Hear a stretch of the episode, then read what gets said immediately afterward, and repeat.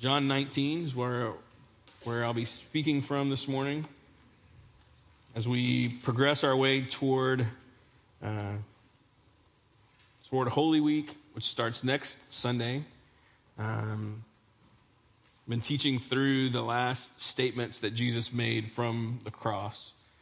And so uh, the way the storyline progresses after his betrayal and arrest and trial, uh, he was convicted and sentenced to death, and they uh, had a particular strategy that they would use to basically just to beat them to death but not cross that threshold, just short of death. And then they would march them to a certain spot and they would nail them to a cross and then they would let them hang there and slowly suffocate. Uh, Rome was incredibly cruel. This was a deterrent to crime and they were extremely good at it. Um, and so, uh, once Jesus is up on the cross, there are seven, seven statements that he made. The first one the first thing he does after going through all that is he prays. He says, Father, forgive them. They know not what they do. Uh, could have been talking about the people crucifying him. It could have been talking about the crowd that had turned on him and uh, basically just betrayed him. He could be talking about his, his own disciples who had abandoned him. Could be talking about you, me. Could be talking about that thing that you did this week or that struggle that you've had or whatever it may be. I think it's probably all of that combined into one thing that we are all the them. Forgive them. Then immediately God answers that prayer because one of the thieves, uh, in, in summary, professed that he believes that Jesus is telling the truth about himself and asked him to save him. And Jesus says, Today you will be with me in paradise. So that prayer for forgiveness was immediately answered by the Father uh, by saving one of those thieves. Then, uh, in front of him, at, at some point, Jesus' mother was there, Mary, and his best friend John, and he entrusts the care of Mary to John. Even though they weren't blood, biological family, uh, they were spiritual family. Jesus was like, that's what he is creating. That's a part of what the cross is doing, is creating this new family where you have a biological family and you have a spiritual family. Uh, you got two families. And uh, that's in as a byproduct. The primary thing was making sure his mom was taken care of. That represents, though, uh, the church and his formation of uh, what we have here today. Then, the fourth saying, he quotes Psalm 22, which in their culture, you quote a part of the psalm and it would it would bring to mind the entire psalm because they were uh, they memorized everything and so uh, he quotes the first line of psalm 22 which says my god my god why have you forsaken me um, which at first seems really dire but the psalm if you know if you know the whole thing the psalm is a lament about feeling forsaken that your circumstances are indicating that god hates you, he has completely left you. But yet, the psalm swings into victory of saying, But I know that's not true. Like, I know things look really bad, but victory is coming. Like, God will stay true to who he is. And so, from the cross, Jesus is, in a sense, saying, I know this really looks terrible, uh, but let's not forget the character of the Father, what he has promised. And maybe he's saying that to himself. Maybe he's saying that to the crowd. Maybe he's saying that to the Father. Doesn't really matter. That entire psalm is brought back into mind. Uh, yes, acknowledging the difficulty of the situation, but also the faithfulness of God. And this brings us to the fifth saying. So, John 19, verse 28. After this, Jesus, knowing that all was now finished, said, to fulfill the scripture, I thirst. A jar full of sour wine stood there. So they put a sponge full of the sour wine on a hyssop branch and held it to his mouth. When Jesus had received the sour wine, he said, It is finished. And he bowed his head and gave up his spirit. Okay, so within those couple verses, you have the fifth saying and the sixth saying. So now Spoiler alert, next week it is finished. That's what I will talk about. But today, I want to talk about the fifth statement, which is, I thirst. And I got to admit, I was not very excited about this one. Um, the other ones are just more interesting to me, or they were before I started to ask God what He thinks about it, you know, and start to read some of what has been written about it. I kept asking myself, why, why did He say this? Like, why was, why didn't He just say six things from the cross? Well, this seems more like a footnote or something. But it made the cut, and I bring to you five, five reasons. Um, so, why did Jesus say this? First reason he was thirsty. I know. How, how I'm like the M. Night Shyamalan of sermon points. Never saw it coming. He said, I thirst because he was thirsty. Like, this was the most physically exhausting form of torture and death that Rome could come up with, and they were professionals at cruelty. This was this was it. And when you start to read human like like historical accounts and things like that, a lot of people will say this is probably the worst thing we've ever come up with as broken people. So there's a physical ex- exhaustion that was there from the just from the entire process. And so would he have been dehydrated? Absolutely, he would have been dehydrated. So that's the first point. He was thirsty. Second, why did he say this? Well, it says it says it right there. Look at 28 again. After this, Jesus, knowing that all was now finished, said, To fulfill the scripture, I thirst. Okay?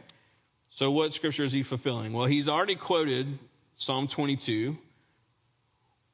Verse 15 of that psalm says this My strength is dried up like a potsherd, which is like a like a piece of pottery that you would find in like an archaeological dig, like a like a scrap of pottery. So just completely dry. My strength is dried up like a potsherd, and my tongue sticks to my jaws. You lay me in the dust of death. And then other scholars point to Psalm 69, verse 21. They gave me poison for food, and for my thirst, they gave me sour wine to drink. So Jesus is saying, I thirst to fulfill the scriptures. There is so much happening here that's connecting to prophecies found throughout the Old Testament about the crucifixion. So um, if you remember Advent, and we're like looking at the birth narrative, but how much that was forecasted and how many specific things about the birth narrative, uh, like how many of those boxes were checked. The crucifixion narrative is, is the same way. All of these different details that are happening throughout the Old Testament, uh, that were described throughout the Old Testament, are happening in the moment. And it almost seems like Jesus is wanting to make sure that's not lost on anyone. Like, here's, here's, a, here's a quick list of the kinds of details. And so if you bring the whole crucifixion narrative to your mind, Isaiah 50, it says that he will be spat upon and struck. Isaiah 53, he'd be crucified alongside criminals and numbered with other sinners. Uh, like I said a minute ago, Psalm 69, that he would drink, he would be given vinegar to drink. Uh, Zechariah 12, his hands and feet would be pierced. Um, that's also in Psalm 22. Uh, a couple other things from Psalm 22 that he would be mocked and ridiculed, that the soldiers would gamble for his garments, uh, that he would experience separation from the Father. Uh, let's see, Exodus 12 and Psalm 34, that his bones would not be broken. Psalm 109, that he would actually pray for his enemies. Zechariah 12, that his side would be pierced by the soldiers. Um, and again, Isaiah 53, that his burial, he'd be buried alongside the rich. Um, all of these prophecies found in different places, written by different people in different eras who didn't know each other. There's no conspiracy. All these details that were peppered throughout the Old Testament are happening in the moment. And if you were sitting there and you were like checking boxes, it would check all the boxes. And so it's almost like Jesus is wanting to make sure that whoever's out there checking boxes is checking this box too. To me, that's why it says he said it to fulfill the scriptures. Like he he couldn't he wasn't in control of all those boxes. It wasn't up to him if they broke his bones or if they uh, tore his garments or gambled for his belongings. But this one, he was like, no, no, no, I want to make sure that you know this is exactly what God said would happen. A friend sent me uh, sent me this a while back. There's a guy named Peter Stoner, and he has a book called Science Speaks. It says that he calculated the chance of any any one man fulfilling all of those prophecies. Like all the Old Testament prophecies, what are the chances of one person checking all of those boxes, considering different centuries, different parts of the world, different authors, different whatever. What are, what are the chances? One in 100 quadrillion. That's what's happening in the moment is those kinds of odds are unfolding right before them. Like there's just no way that this was a coincidental thing. You have to stop believing in like logic and science and everything else. You have to you have to give up faith in all of those kinds of things in order to adopt that perspective that just, just happened to be happening. And it seems that the verse is saying Jesus said this to fulfill the scriptures to make sure that anyone paying attention knew exactly what was happening here in that moment. Their culture was huge on eyewitnesses. So here are no telling how many eyewitnesses watching a 1 in 100 quadrillion chance event happen right in front of them. And Jesus just punctuates that. He wanted to validate what they were seeing and validate what he was experiencing. So, why did he say, I thirst? Because he was thirsty. To fulfill the scriptures would be the second one. Here's the third one. And as I go down the list, I get further further from like the like concrete it says it in the verse like I just did and more into let's let's speculate based on other parts of scripture. So I'm taking some liberties from here on out, but I don't think that I'm wrong because otherwise I would not bring that to you. The third reason be to empower what he would say next. So, as I said, the sixth saying is, It is finished. Now, if he is dehydrated and unable, like, unable to speak that, then perhaps one of part of his reasoning is I need I need to get geared up for this. You know?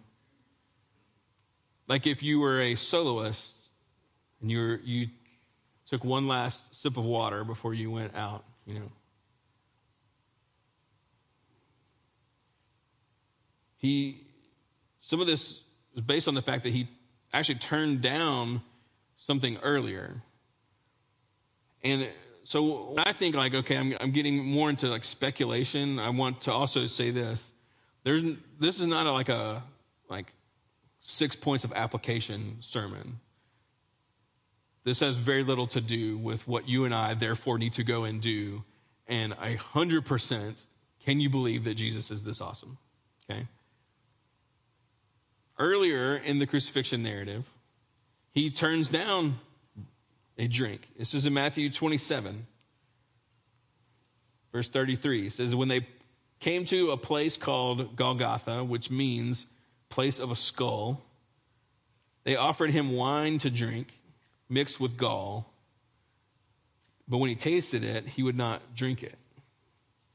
Now, apparently, it was because crucifixion was so crual the, uh, the compassionate women of the town and gotten to where they would figure out how to like give nourishment to the men being crucified but they mixed this kind of concoction that would actually dull the pain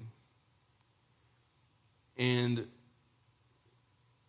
Jesus was offered that, when he tasted it, he knew what it was and he spit it out.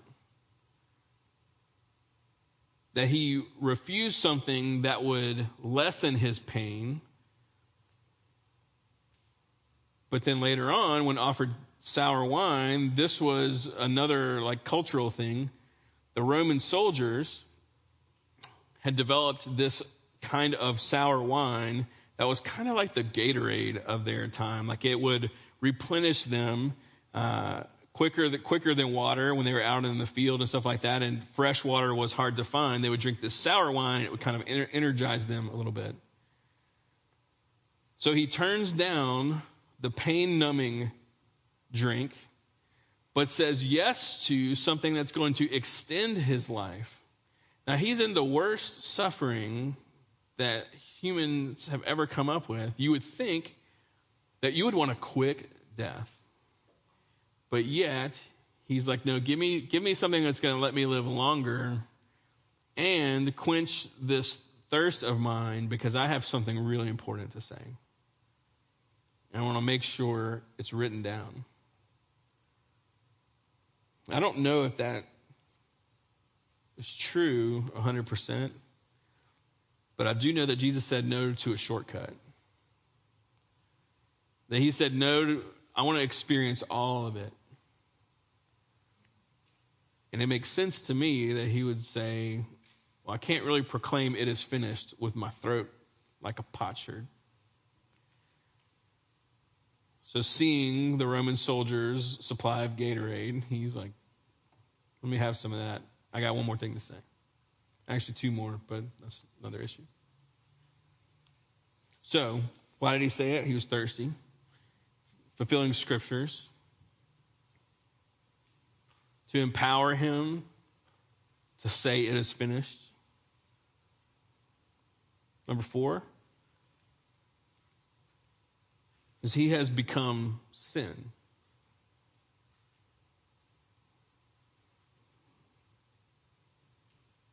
in Isaiah 53, verse 4, the first part of this says, Surely he has borne our griefs and carried our sorrows. The end of Isaiah 50, 52 and all of 53 is where we get a lot of, like, it's like theologically uh, very like dense and robust and beautiful and terrible and all that. It's one of the one of the big chapters that helps us understand a little bit more about what's happening here he has borne our griefs and carried our sorrows.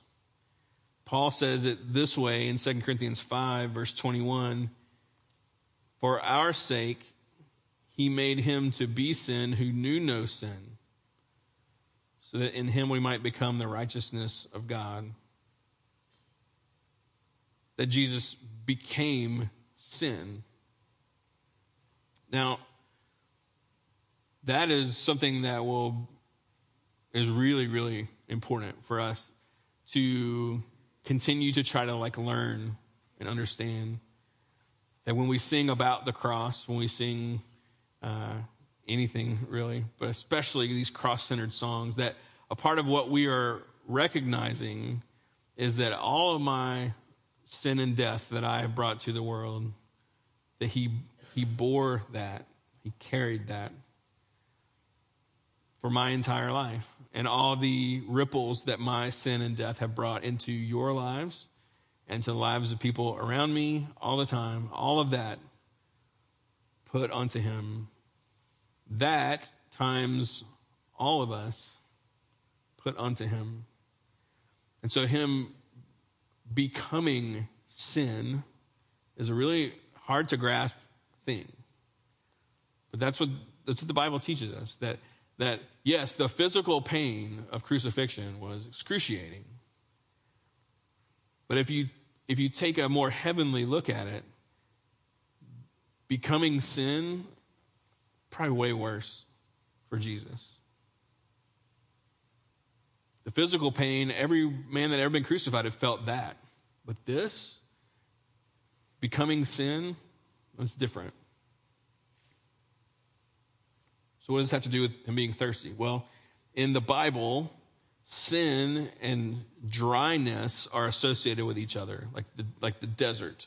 Uh, for example, Psalm 32, verse 4, it's a psalm about confession and, and the weightiness of sin. And it says, for, by, for day and night your hand was heavy upon me, my strength was dried up as by the heat of summer.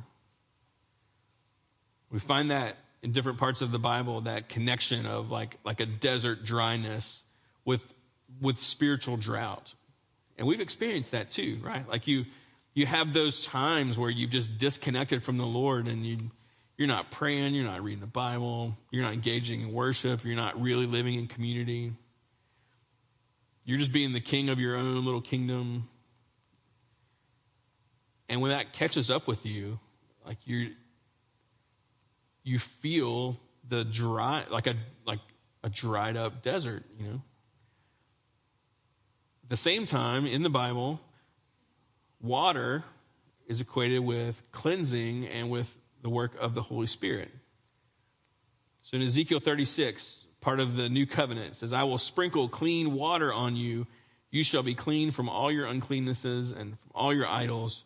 I will cleanse you.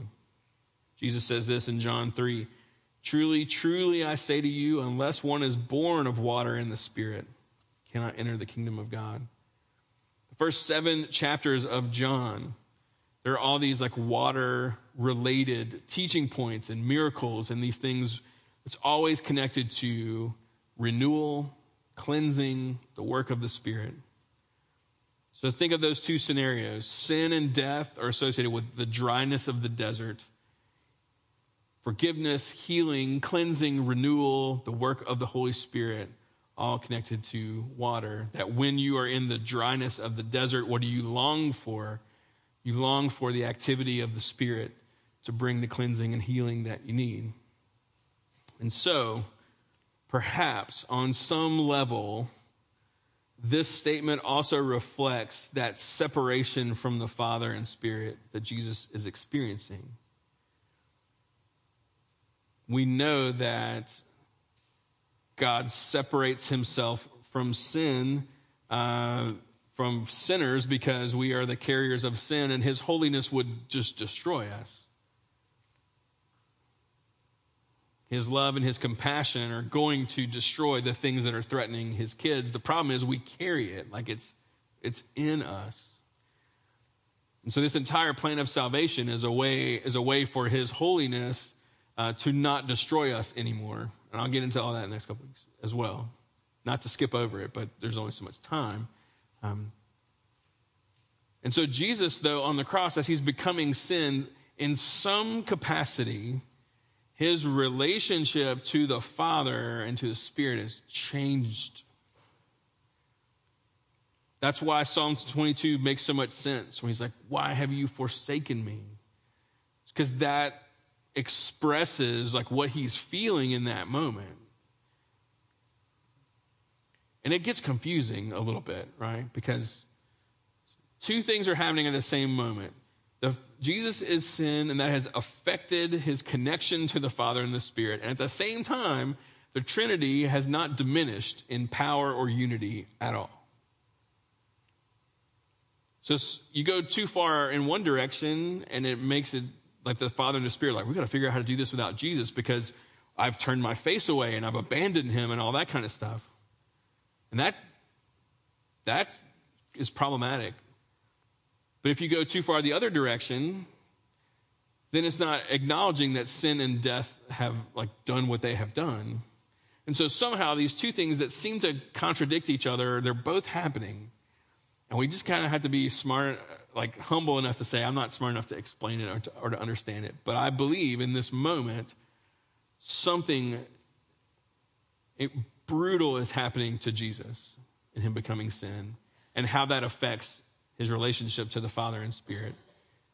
And yet, the universe is not spinning out of control because the Trinity has somehow stopped being the Trinity.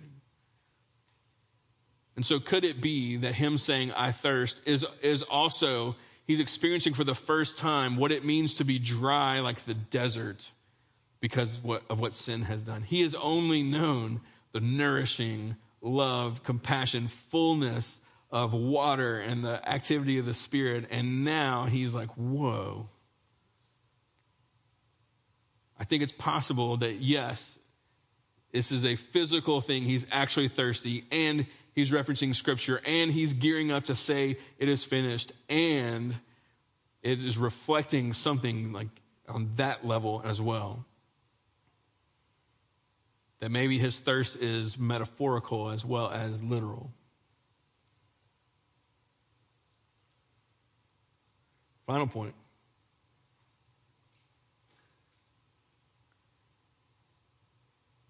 He wanted to add hyssop to the crucifixion narrative. You're like, I know. A little out there, but hang in there with me just a little bit.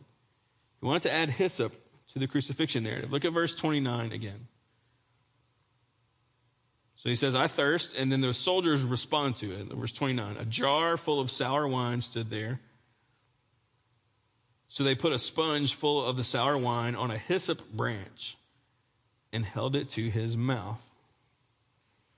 First of all, this is only in John's account. The other accounts just say it's like a stick or a reed or something. And John's like, no, that's, that's hyssop. So, what is hyssop? Hyssop is it's a little like bushy kind of flowery plant thing that was equivalent to like a paintbrush. Like they would use it to brush things. Could be artwork, could be different things. So that's what hyssop is. But here's, here's why hyssop is important. This time, uh, so if, if you think of Holy Week, starting on Palm Sunday, so next Sunday, um, the whole city is packed with people because it is Passover. And people travel for Passover. And so everyone is in Passover mode. So Jesus rides through the city on a donkey that day, and they're in Passover mode, and they're like, okay, there was the first Moses, now there's a new Moses. Uh, that's what we've been waiting on this Messiah. He's going to be a general. He's going to be a like government leader. He's going to lead us back to world dominance. You know, they get so excited. And then that's over with. And then a couple of days he's teaching in the temple and he's telling them, hey, it's not that. They don't really understand. He has a special Thursday night meal, which I hope that you will come to uh, on Maundy Thursday. They have a the Passover meal. There's all these families gathered all over the city, and they go through a meal, and everything a part of this meal is symbolic. And what they do is they go through, they, they are telling a story by going through each of these different elements. So Jesus and his disciples sat down for that meal on Thursday. So they were in Passover mode. And Passover is all about the exodus from Egypt. So in Exodus 12, verse 22, this is the instruction handed down to their ancestors. Take a bunch of hyssop, not bunch like a lot, like a bundle, bundle of hyssop, dip it in the blood that's in the basin, and touch the lintel and the two doorposts with the blood that's in the basin. None of you shall go out of the door of his house until the morning. Okay? So, um, if you remember the Exodus story, there's like, there have been nine plagues and Pharaoh was still not wanting to let them go out of slavery, and so God was like, "Okay, I'm going to bring one more, and this one's this one's going to is a doozy." So, um, the all the firstborns in every household are going to die. Dark, yes. For another sermon, yes. He tells them, uh, "You need to you need to get ready. So you need to cook a big meal." And get your bellies good and full for the journey some of that meal you're going to take with you. So he had to make things certain ways so that it wouldn't spoil on the journey. He's like, get just get get ready.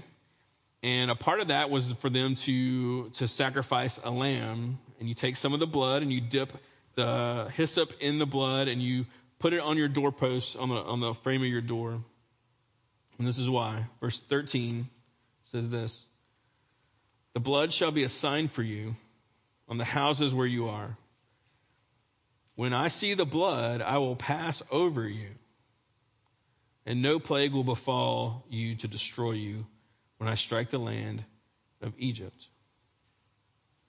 So when the Spirit of God is going over anywhere where the blood was present, he would pass over them. That's why it's called Passover. And the hyssop is what they would use to take the blood from the basin to put it on the doorposts out of obedience, out of faith, out of preparation, out of all those things. So, hyssop, from that point in the history of Israel, you read more in the Bible, it became a part of, like, a symbol of, like, cleansing. And so, if, you know, there's like, they had all kind of weird things about you can't touch a dead body, or if someone had leprosy but they thought they were healed, they had to go through a cleansing ritual, that kind of thing. Hyssop was a part of the cleansing in that. It was, it was associated with the cleansing, healing, forgiving work of God starting at the Passover, but it was a part of culture all the time, and it was used for that specifically.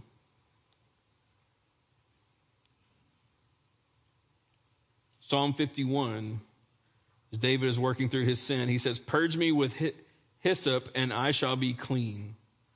Wash me, I shall be whiter than snow. So it seems as though John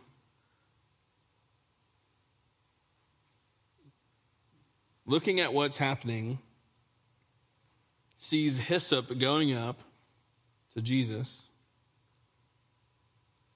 It's almost like for him, he's like, oh, I see what's happening here. Maybe Jesus looked down and saw those soldiers are they're drinking wine off a sponge, but that's on hyssop. Maybe that was in his motivation too for saying, I thirst, give me some of that. Maybe it was one more way for him to say, do you see what is happening here? This is the new Passover. This is what you've been waiting for. Much like Egypt, you were in a situation that you could not change. You had an oppressor that you could not figure your way around, and you needed me to step in. Maybe Jesus is trying to say, hey, guess what? I really am the new Moses, and I do have a plan to lead you into freedom. But you don't have to you don't have to kill any animals. You don't have to pack for the journey. You don't have to keep the laws. You don't have to keep the rules. You just need to trust that I am who I say I am. And you need to just obey, follow me. You don't even have to put blood on the doorposts. Jesus put his own blood on the doorposts. I wonder if the imagery, John was like, look, hyssop, and it's going up toward a wooden cross. It's like a doorpost. And because of that blood, God will pass over us. His judgment will not destroy us because he sees the blood. And if you let me chase it a little bit more, Remember, they, they leave Egypt and they, they take off. They get to the Red Sea and they're like, what do we do? We're not sure what to do. And God's like, well, tell you what, I'm, I'm going to push all the waters back. I'm going to hold them back so you can cross on dry land. And to me, that's what we're doing right now. Like we're, we're crossing. The promised land is ahead of us, but we're not there yet. But we're crossing together. And God's holding, He's holding all the water back and the, the ground is dry, and he's like, just keep going, keep going, keep going. Remember, Pharaoh changed his mind. They came after him, so they're chasing him. You got an enemy coming after you, but you're like, no, I'm going to keep going. I'm going to keep going. God's holding the water back. We're good. And at some point, once everyone who's has made it to the other side, it's going to make it to the other side. Same thing that happened to Pharaoh. God's going to let those waters come down on our enemy. And we hear him chasing us, and we see that life is hard and life, all these kind of things are happening, but we keep going. And when it's time, the, wa- the waters will crash down, and our enemy will be done forever. And then we're on the other side. We're like, okay, we're in the promised land. What do we do now? And God's like, well, uh, I'm going to show you now how to do this, this whole life thing, but without sin and death, without your brokenness that you carried around forever. No more jealousy, no more like competitive sin, whatever, no more objectification, no more war, no more human trafficking, no more mental illness, no more withholding forgiveness. Just fill in the blank. All the things we hate about life here, none of it. It's like, cool, so now you're in the promised land, your enemy's done forever, you are whole and complete. Let's let's live together forever. And it all starts here, you know. It all starts with the cross. So perhaps this also is what's going on within Jesus of saying, Do you see that this is the new Passover and I'm the new Moses? Do you understand what is happening here? And I have a feeling that John was like, That's hyssop. That's making, that's making the book, you know. That's not a detail that's going to get lost in history. And so here we are with this, these two words, I thirst. Maybe all of that was going on. We know for sure he was thirsty, and we know it was to fulfill the scriptures, but what if in there too was him saying no to the pain numbing thing and yes to feeling every single bit of it, so that when he said it was finished, he was like, no, it's really finished. What if he was like, I've soaked up all the sin, I've soaked up all the the the punishment, the way that God is dealing with the thing that's threatening his kids. There's nothing left. Let's take it to the grave. It really is finished. Let the Passover, let the real, true, new Passover, let it happen. So there we are with his blood over the doorpost of our lives, so to speak, living confidently in who he is. So as I said, there's not a lot of like application, but sometimes I, I find myself just getting too caught up in that. There has to be an application point. What better application point than just being in awe of how amazing Jesus is? Not making it about us, So, do with that what you will. Um, you know, we've been doing communion as a response, as, a, as an optional response. And I think that for us, especially during Lent, like God is stirring different things. And I love having having different ways to connect with what you're sensing in this moment. That you could you just like, I just need to sit here and pray, you know. Maybe singing is like, that's exactly like, just quit talking, let's get to the singing part, you know. It could be, though, that receiving the body of Christ broken for you and the blood of Christ poured out for you, that perhaps like taking that into your body physically, like is just, is like this dose of goodness of Jesus saying, Hey, I'm, every, I'm, I'm everything that you need for life and godliness. And on that Thursday night, when he, they were thinking they were doing one thing with the Passover meal, and he's like, hey, I'm going to do a new meal for the new Passover. And I want you to keep doing this meal until I return. And every time you do it, you proclaim my death until I come back. And so in the next couple of minutes, what do you what do you think you need, you know? Like what like in terms of like what does obedience look like for you? It could be praying, singing, it could be any number of things, maybe receiving communion, whatever it is. We just want to give ourselves enough space in these next couple of moments.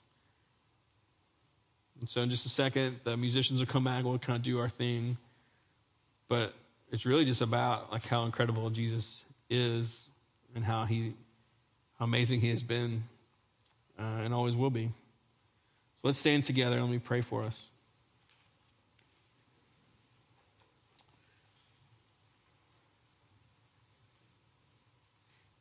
Jesus, thank you for um, Thank you for making sure that those two little words made it into the book.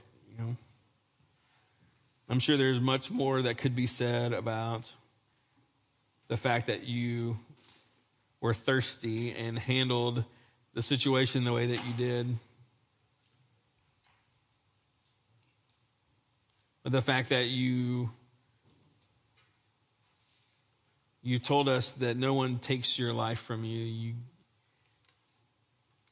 that you give your life. I'm so thankful for that reminder this morning of just exactly what love and compassion and mercy and grace look like in, in action. And we will certainly never fully understand the, the things we're reading about and what, what was going on in heaven at the time, what was going on within you at the time. But Lord, we want to keep trying to understand more and more and more. And so, would you continue to give us new insight and depth? But what we really want, Lord, is for you to know that we love you and we th- are thankful. And so, in these next few moments, as we respond, I pray that you would hear our hearts and, uh, yeah, that you would be pleased. We love you very, very much, and we thank you. Pray this in your name. Amen.